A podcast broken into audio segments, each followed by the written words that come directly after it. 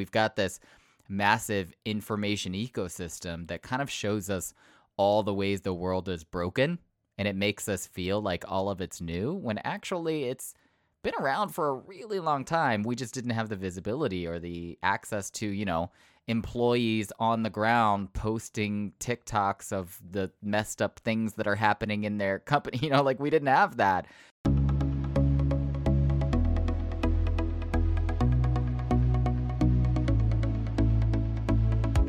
You're listening to Banking on Digital Growth with James Robert Lay, a podcast that empowers financial brand marketing, sales, and leadership teams to maximize their digital growth potential by generating 10 times more loans and deposits. Today's episode is part of the Exponential Insight series, where James Robert Lay interviews the industry's top marketing, sales, and fintech leaders, sharing practical wisdom to exponentially elevate you and your team. Let's get into the show. Greetings and hello. I am James Robert Lay, and welcome to episode 286 of the Banking on Digital Growth podcast. Today's episode is part of the Exponential Insight series, and I'm excited to welcome Caleb Gardner to the show. Caleb is an author, keynote speaker, and co founder and managing partner of 18 Coffees, a management consulting firm and community of forward thinking leaders building more ethical, inclusive, and effective organizations. Caleb has worked with clients like Comcast, Bose, SiriusXM, and the United Way worldwide to help them navigate some of the most challenging change initiatives and find continued growth and success. And today, we're going to be doing a deep dive into change. No, not the coins that you carry around in your pocket, but the thing that I find many financial brand leaders and their teams struggling with, which is changing the way they think so that they can change the way they do. And that's why Caleb wrote the book, No Point B. Rules for Leading Change in the New Hyper-Connected, Radically Conscious Economy. And together, Caleb uh, and I are going to guide you, dear listener, so that you can continue to move forward along your own journey of growth, to journey through the complexities of change so that you can continue to grow your bank, your credit union, or your fintech. Welcome to the show, Caleb. It is good to share time with you today. Thank you so much for having me. And I definitely feel like you just overpromised what this one podcast is going to deliver. We're going to teach you all about how to change your organization in the next, you know, 20 to 40 minutes. Done. You won't need anything else.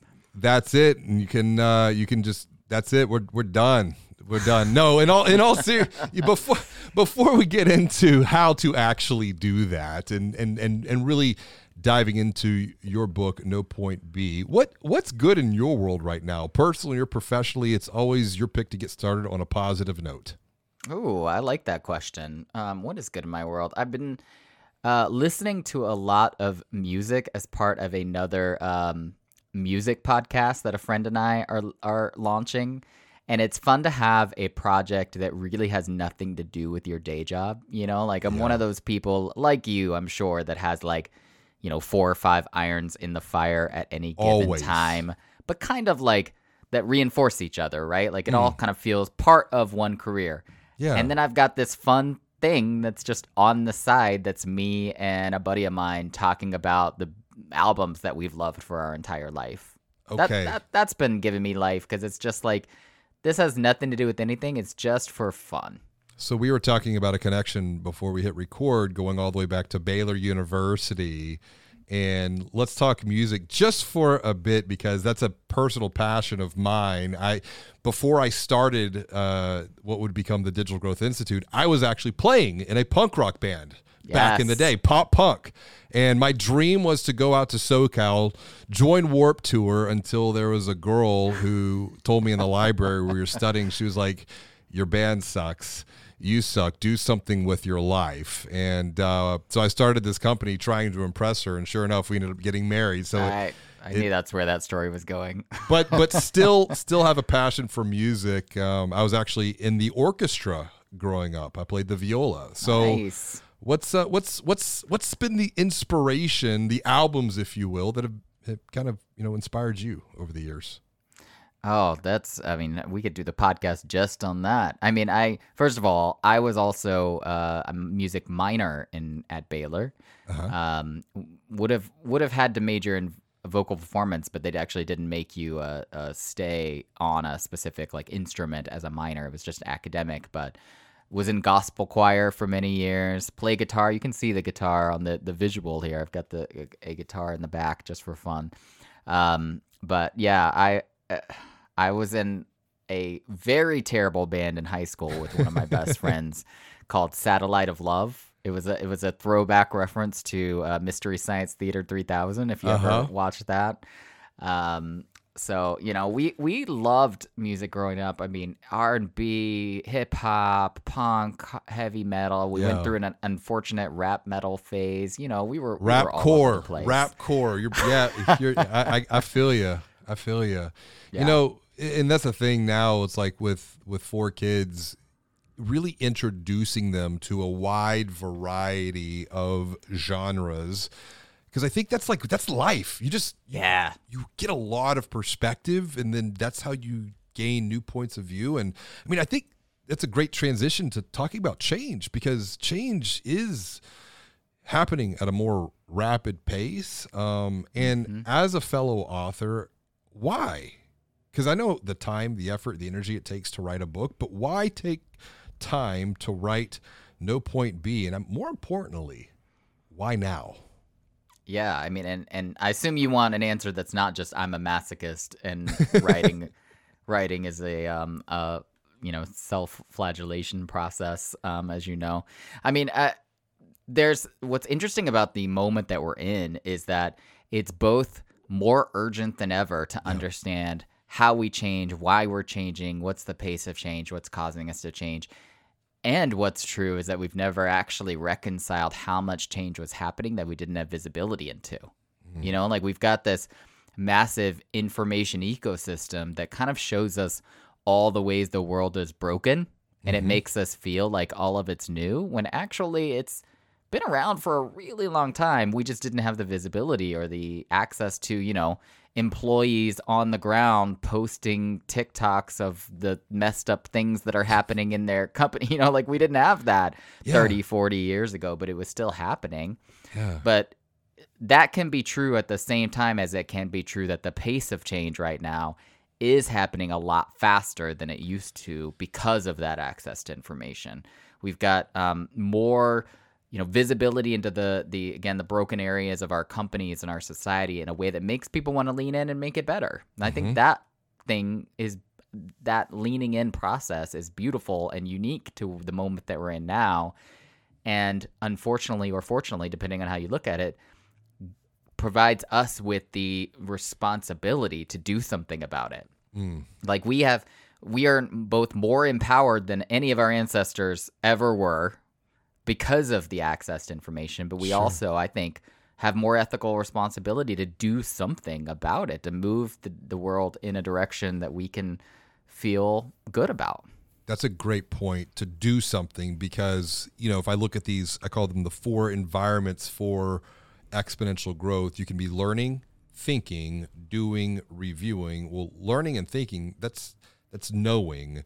But when you do and you review what you've done to then go through that process again, that's mm-hmm. growing on that side of the equation. And I appreciate your your point of view about maybe it's awareness or perspective, which which I look at as context and framing. It's been happening. All of this has been happening. We just haven't had the perspective or the lens or the view, the awareness into what has happened. I, I've been doing an interesting thought exercise. I- I'm curious to get your take on this because it sounds like we're kind of from the same general time period growing up. So I've been doing this thought exercise. I nice was way of saying old. Eh, I was I was okay. I was born in 1981. Um, There you go. I was 82, so Okay, we're, we're right, right right, there, right there. So 81, and I've been doing this thought exercise with financial brands um, that I advise and coach, and I'm like, okay, I want you to imagine for a moment that you were born in 1881, and I want to take you from 1881 to 1923, and let's talk about all of the transformations that have happened through the lens of technology, communication, and transformation. And it's that hindsight that you're like, oh wow, what would have been like to been alive back then compared to what we're experiencing right now. And this is where I want to take a bit of a, a meta approach and read from the back of, of your book because you asked the question in the, uh, in, in the back of your book you, and you wrote, our future depends on changing the way we change. But because technology has forever altered our relationship with what's coming next, the tomorrow we envisioned is too often totally different by the time it arrives. There's no linear path from where we are to where we are going. And then you note, and, and here's my question, which is your question, which is why this is meta. you you write and ask, and I'm going to ask you, how can leaders manage disruption when disruption never stops coming? It's exhausting. Let's just acknowledge that up front that it's it can be really overwhelming to think about the pace of change, to think about what do we need to be doing differently. Like, you know, it, as a leader, it can Yeah. very easily cause decision paralysis because Mm. we there's so many different fronts we need to be moving on. We end up moving on none of them. You know. Yeah.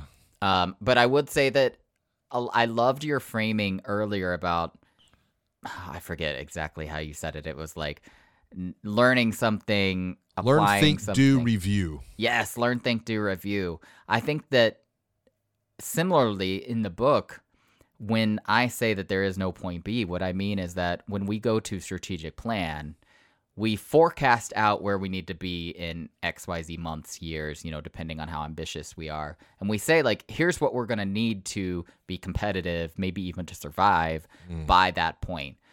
But then oftentimes we don't really change the point that we're looking at, right? Like we start moving in that direction. We get more data points about how the world and the market's changing. And, mm-hmm. but because that direction took two years to actually implement, by the time we get there, everything has changed about our assumptions from two years ago. Yeah. It's the 1923 to 1887 problem that you just said, only condensed within a very small period of time. And so when I say there's no point B, I mean that that needs to be a practice that we implement and we build into our culture and we we need to shorten planning timelines. We need to shorten, you know, how we review new data points coming in. Like all that has to be so much tighter than most big corporate machines are doing right now. because there's a massive difference between this idea of reflection and review which gives perspective versus what you're talking about the idea of foresight and projection. Very challenging in a world where change can feel exponential and it is moving at an exponential pace. What's your take on this? You know when, when you think about the speed of change um, what's the greatest threat for financial brand leaders and their teams? What's the danger that they need to be thinking about right now in the present moment based upon everything that we know? Yeah, I mean, I'd say for financial sector leaders, the danger is probably depending on the structure to protect you.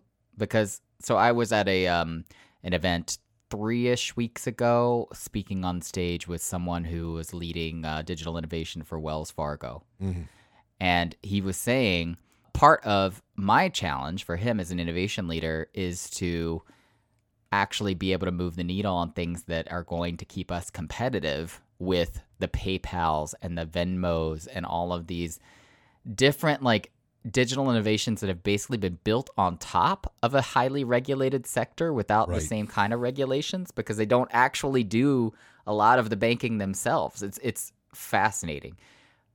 But I, you know, cornered him after and I was like, "Have you ever thought about the danger of the opposite where yes, we're doing all this entrepreneurship or, or however you want to label it, where we're trying to move the needle on within this kind of big bureaucratic structure. But what happens when that structure itself changes? Hmm. New regulation comes down, like all of a sudden, all the crypto bros that are out there get something passed in Congress that we never thought was going to get passed. You know what I mean? Like there's Yeah. just, there is. I think a little bit of a danger in getting really comfortable within a highly regulated environment about oh that that thing will never happen. Congress will never improve that. Wall Street will never be okay with that. And we have seen time and time again where the winds can shift even in the financial sector very quickly. And so it's not just about being innovative and f- forecasting, it's about what happens when something happens you never anticipated at all and do you have the organizational flexibility and adaptivity to be able to then move quickly to that new direction. Just like people feel stressed about money, we understand digital growth can also feel confusing, frustrating, and overwhelming. But it doesn't have to feel this way for you because you can join the Digital Growth University to gain clarity through education, to overcome the fear of the unknown. Build your team's courage with a growth strategy to eliminate the fear of change and increase your confidence with coaching to remove the fear of failure. Visit digitalgrowth.com/university to apply. I think, you know, this is a great tie in back to music, how we started this conversation, because Russell Solomon, uh, the founder of Tower Records, there's a fantastic YouTube video. I highly recommend the dear listener go and just Google.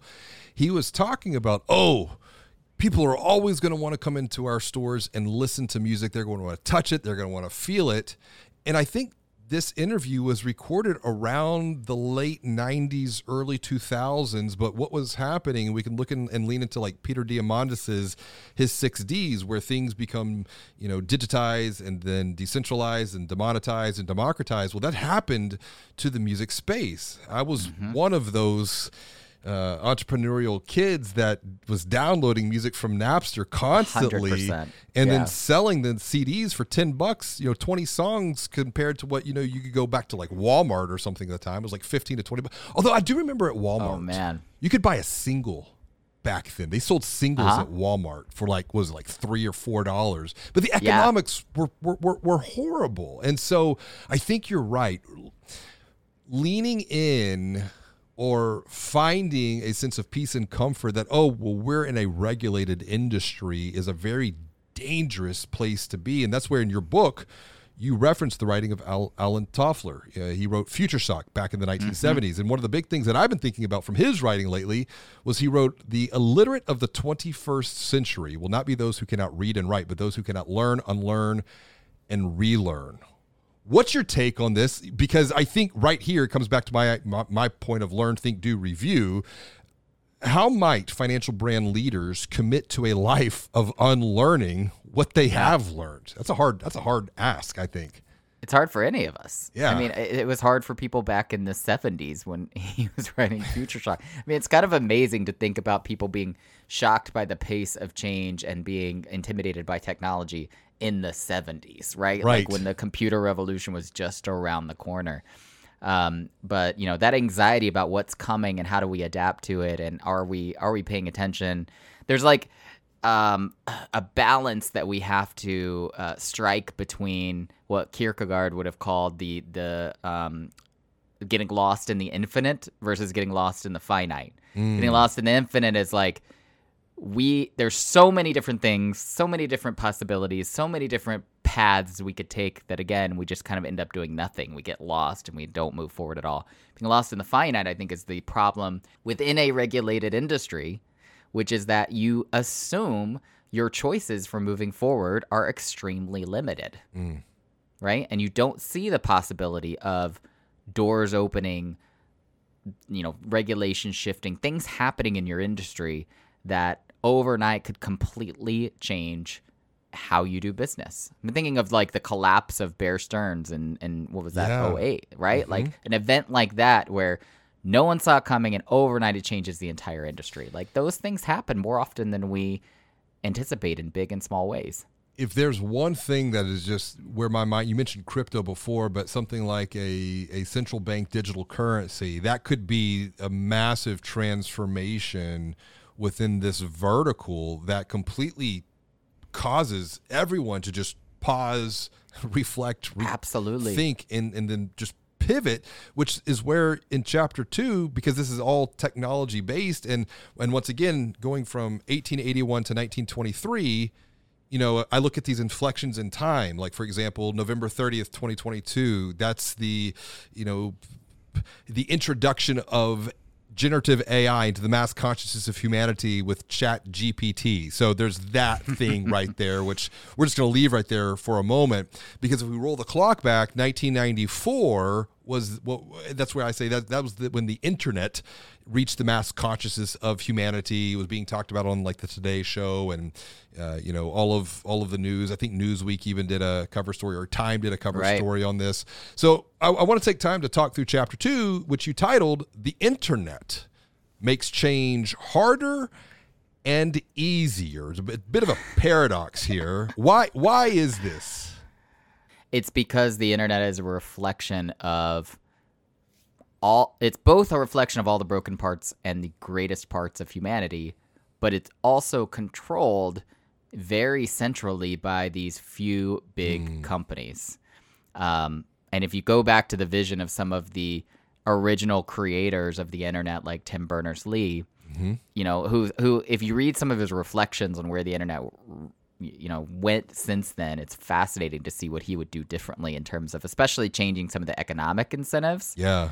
You know the the industry the the tech industry and the internet became very ad driven model focused on maximizing engagement so that you could get the most eyeballs et cetera et cetera. And some would mm-hmm. argue that the incentives definitely misaligned with are misaligned with things like truth and democracy and you know civility things like that. So so i think you have to recognize that the environment in which you operate as a company no matter what company you are is affected culturally by the internet. And especially this is especially true if you are a remote company because you have ceded the ground for a lot of your cultural levers that you would have had otherwise. Like you don't mm. I don't think we understood when we were all sitting next to each other in cubicles, sharing birthday parties, sharing happy hours, be seeing each other and especially our bosses and managers in meetings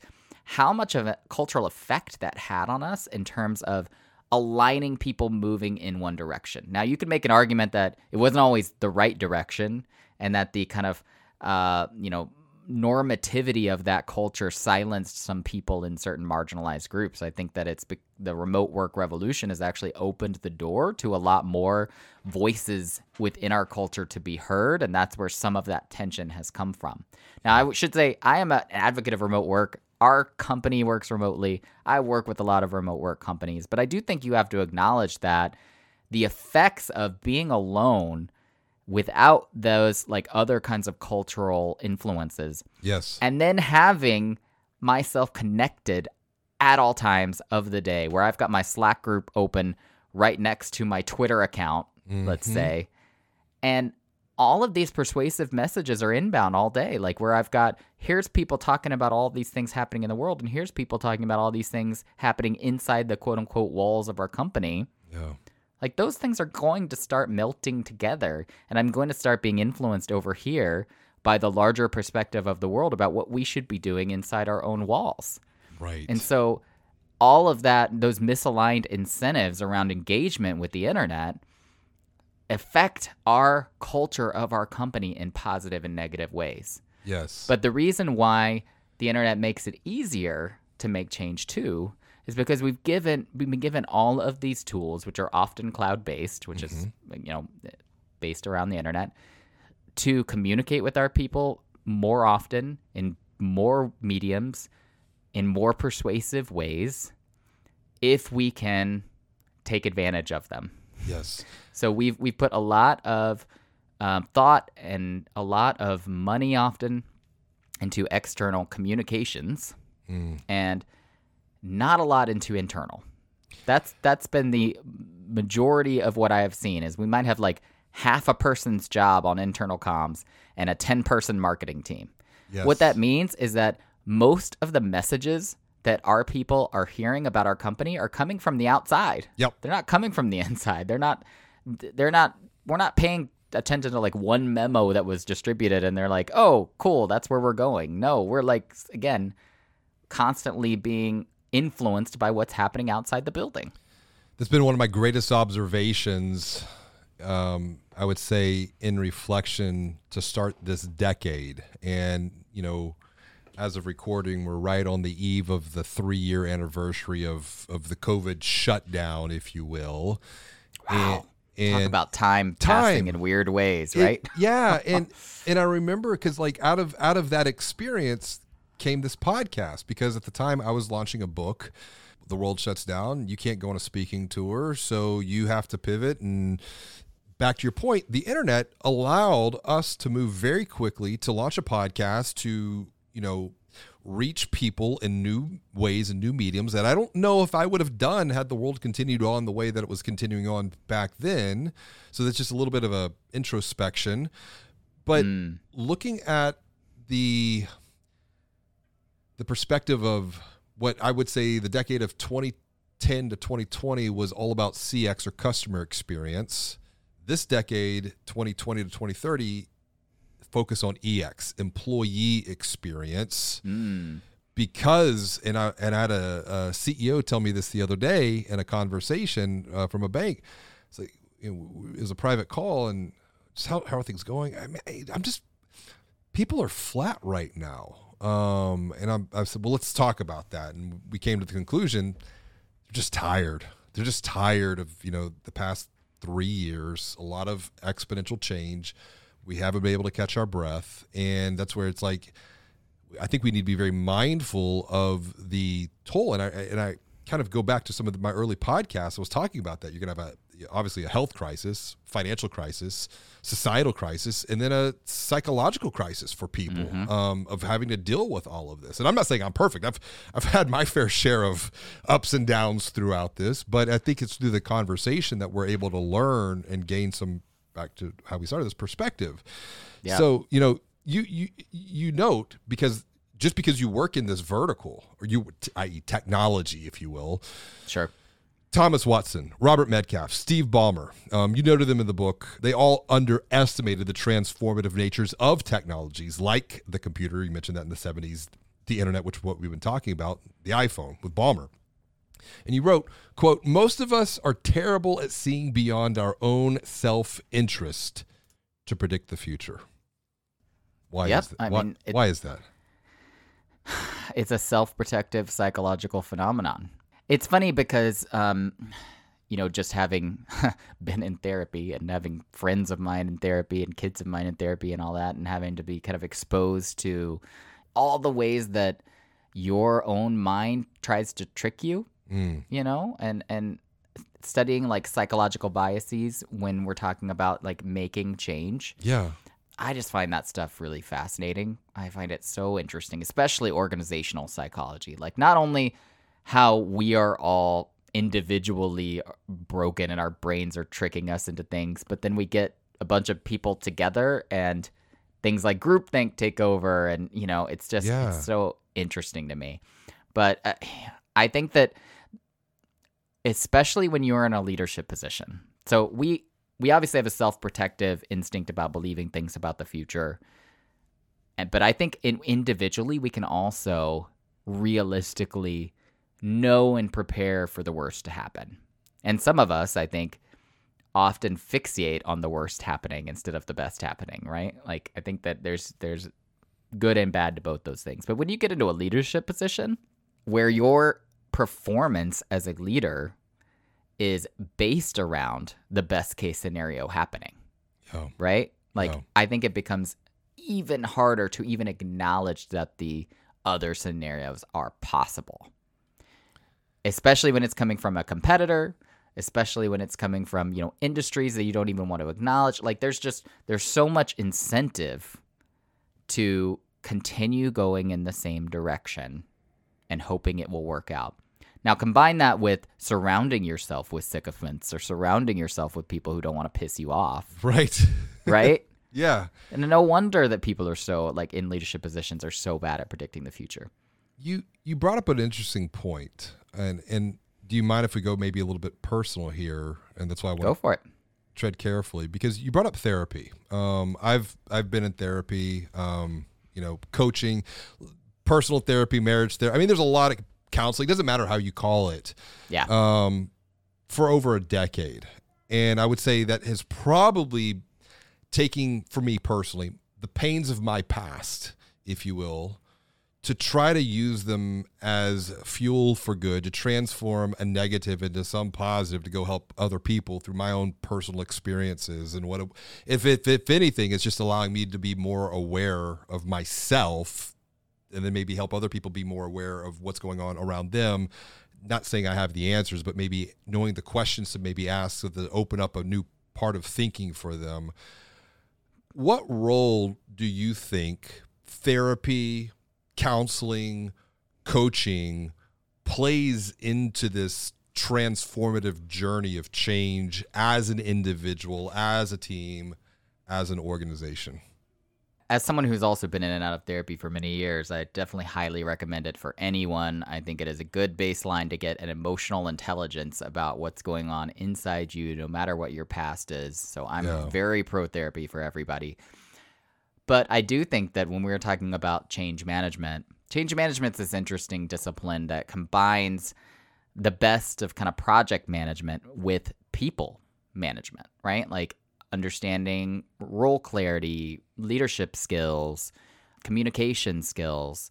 So you often run into these problems that I would call emotional intelligence kinds of problems. We wor- we work in the DEI space quite a bit mm-hmm. as it relates to, you know, cultural dynamics and gender dynamics and all of these things that are coming up around I would call it both cultural dissonance and generational dissonance within a lot of companies. Mm. That you've got these younger kind of millennial Gen Zs who are basically saying like we don't want to put up with the same kinds of things that our parents put up with within the workplace. Yeah. And you've got a generational divide between leadership that's in their 50s, 60s, often white men, let's be honest, who don't really know what to do with that.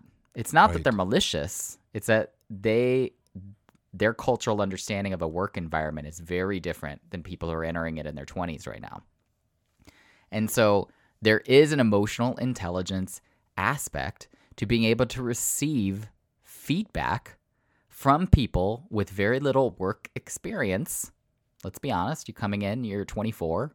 Yeah. I'm a 50 year old, 55 year old CEO, and I'm supposed to hear the critique of a 25 year old who we might not even speak, even if we met each other on the street, we might be of different cultures, different generations, you know, and be able to figure out what of that is true and what do I need to change about my leadership style. And I want to pause before we go on because I think about one CEO at an organization, um, credit union, that, that we've worked with over the years. And we were doing a consumer persona marketing exercise. And he walked in um, on the marketing team, and I was facilitating this. He said, Well, what are y'all doing? Explained what we were doing around persona work. And I said, Who do you connect with? And literally, it was probably a bunch of millennials personified on the table with one baby boomer. And just from that one question of just visualization, multiple races and sexes and whatnot, he went to the one that looked most like him. Um, and it was just a very fascinating observation of how he identified with someone else. This idea of EQ, emotional intelligence, what's your take on helping navigate or guide someone through the complexities of just that? Like you said to start this conversation we've got a lot to unpack and there's no way we can unpack it all because this to me i think is such an important point because the conversation within financial services has all been about quote unquote digital transformation i think the next conversation is going to have to be through the lens of human transformation in conjunction with digital transformation and so there's 100%. but if I think about banking, the emotional intelligence of this vertical is perhaps maybe inherently lower than other verticals um, for multiple reasons. Who it attracts in, how they deal with change naturally. Yeah. But is is EQ something that can be taught, can be coached, can be strengthened, can be improved, like a muscle? Yeah. I mean, I, I do think it can be. I mean, I think we as consultants have to figure out where the line for us is around I'm not your therapist, mm-hmm. right? I'm your business coach. And so, where can we provide structure and self reflection in a way that it helps with leadership skills without getting into your parents messed you up? Yeah, do you know what I mean? Like, there's absolutely. there is definitely a, a line that is usually pretty definitive there around the application of emotional intelligence to the work environment. But I do think through creating that structure and box for people, we can help them be more self reflective about, oh, when your colleague said that to you in this way, do you think that that is something about the way that they said it or about the way that you received it? You know, like what communication. yeah, like we use this word in therapy a lot. Like what what's triggering to you, Mm-hmm. you know? And a lot of what I learned early on in my therapy is your emotional reactions are usually not about the person saying, you know, usually not about the other person at all, right? They're about something inside you is raw and it is poking at that thing. Yeah. And so we can help leaders to a certain extent with that and like help them see and contextualize their own emotional reaction, especially help them do that before they go respond with something that may make a situation worse, right? Yeah. Um, but fixing like that's to me, some of that's a band aid and some of it's gonna have to be fixed with some Deeper much more work. intense work. Yeah. yeah you know it's interesting because there's a, a an exercise i like to facilitate called review react respond. So re- hmm. review a situation and just look at it very objectively of what happened. How did you react? Okay great. If you could live that experience over again how would you respond going forward into the future? So it's it's trying to transform past experience through an objective lens in the present to not react but to take more of a proactive response going forward which is where i want to move our conversation as we start to wrap up here because let's look ahead to, towards the future um, change is going to be exponential opportunities what opportunities are available for financial brand leaders to to guide their teams, guide themselves through even to navigate the complexities of change because it's that complexity that leads to conflict. And when you're in a constant state of conflict, it's going to lead to chaos. And that's just going to keep people stuck in the cave of complacency. What can be done to break free from that pattern? I mean, oh God, there's so many things that could be done. I think that to make it somewhat tactical, I think that the biggest opportunity I see is to just create moments for self-reflection and so and to see if the strategy as we conceptualized it is still working or not Yes. or is the thing that we are building toward still the right thing? Um, and that could be as simple as putting a retrospective on the calendar, yeah. you know, and and holding that space. I uh, used to have a mentor that said, if it's not on the calendar, it's just a good idea. So you know, create that space for your team to have those self-reflective opportunities to create like what we used to call cheerful funerals which is like we tried something and it didn't work but we're going to celebrate that we tried it. Um because if not and i think you and i both coming from the tech world we've probably seen this like digital innovation takes a while. Like people people associate digital with speed as they should.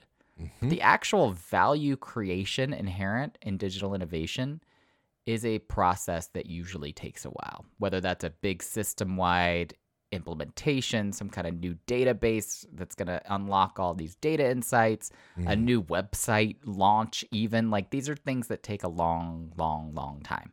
And we can get so myopic in the systems tech implementation part that we lose the thread about why are we even doing this and is it still the right thing to do? I like that idea of retrospection. It comes back to learn, think, do, boom, review what you've mm-hmm. done, and then gain knowledge, gain insights, and then think about how to do even better through the next iteration going forward. And you're right.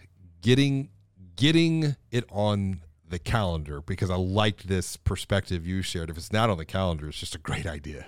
Yeah. I mean, people who work in Agile have been doing this on a micro scale for a long time in terms of software development. Yeah. So if we can take some of those same principles and just expand them a little bit to our entire strategy is Agile, right? Mhm. Um, I think that's a good, you know, framework from which to make faster decisions and to you know review data points as they're coming and be able to pivot as needed and um, you know be a learning organization. be, be a learning organization build a culture of exponential learning so that you can navigate the complexities of exponential change caleb this has been such a wonderful conversation thank you for the discussion if someone is listening they want to connect with you how, how can they do that and, and where can they get the book Yeah, thank you. I, I'm at calebgardner.com and at Caleb Gardner almost anywhere on the web. I'd say that my, my website is probably the easiest way to connect with me. All over this uh, crazy internet that we just uh, outlined. Probably have too many too many easy ways to get a hold of me this these days. Connect with Caleb, learn with Caleb, get the book so that you can also grow with Caleb. Caleb, thanks for joining me for another episode of Banking on Digital Growth. It's been a lot of fun today. Thank you so much for having me. As always, and until next time, be well, do good, and make your bed. Thank you for listening to another episode of Banking on Digital Growth with James Robert Lay. To get even more practical and proven insights along with coaching and guidance, Visit digitalgrowth.com/insider to join a community of growth-minded marketing and sales leaders from financial brands and fintechs. Until next time, be well and do good.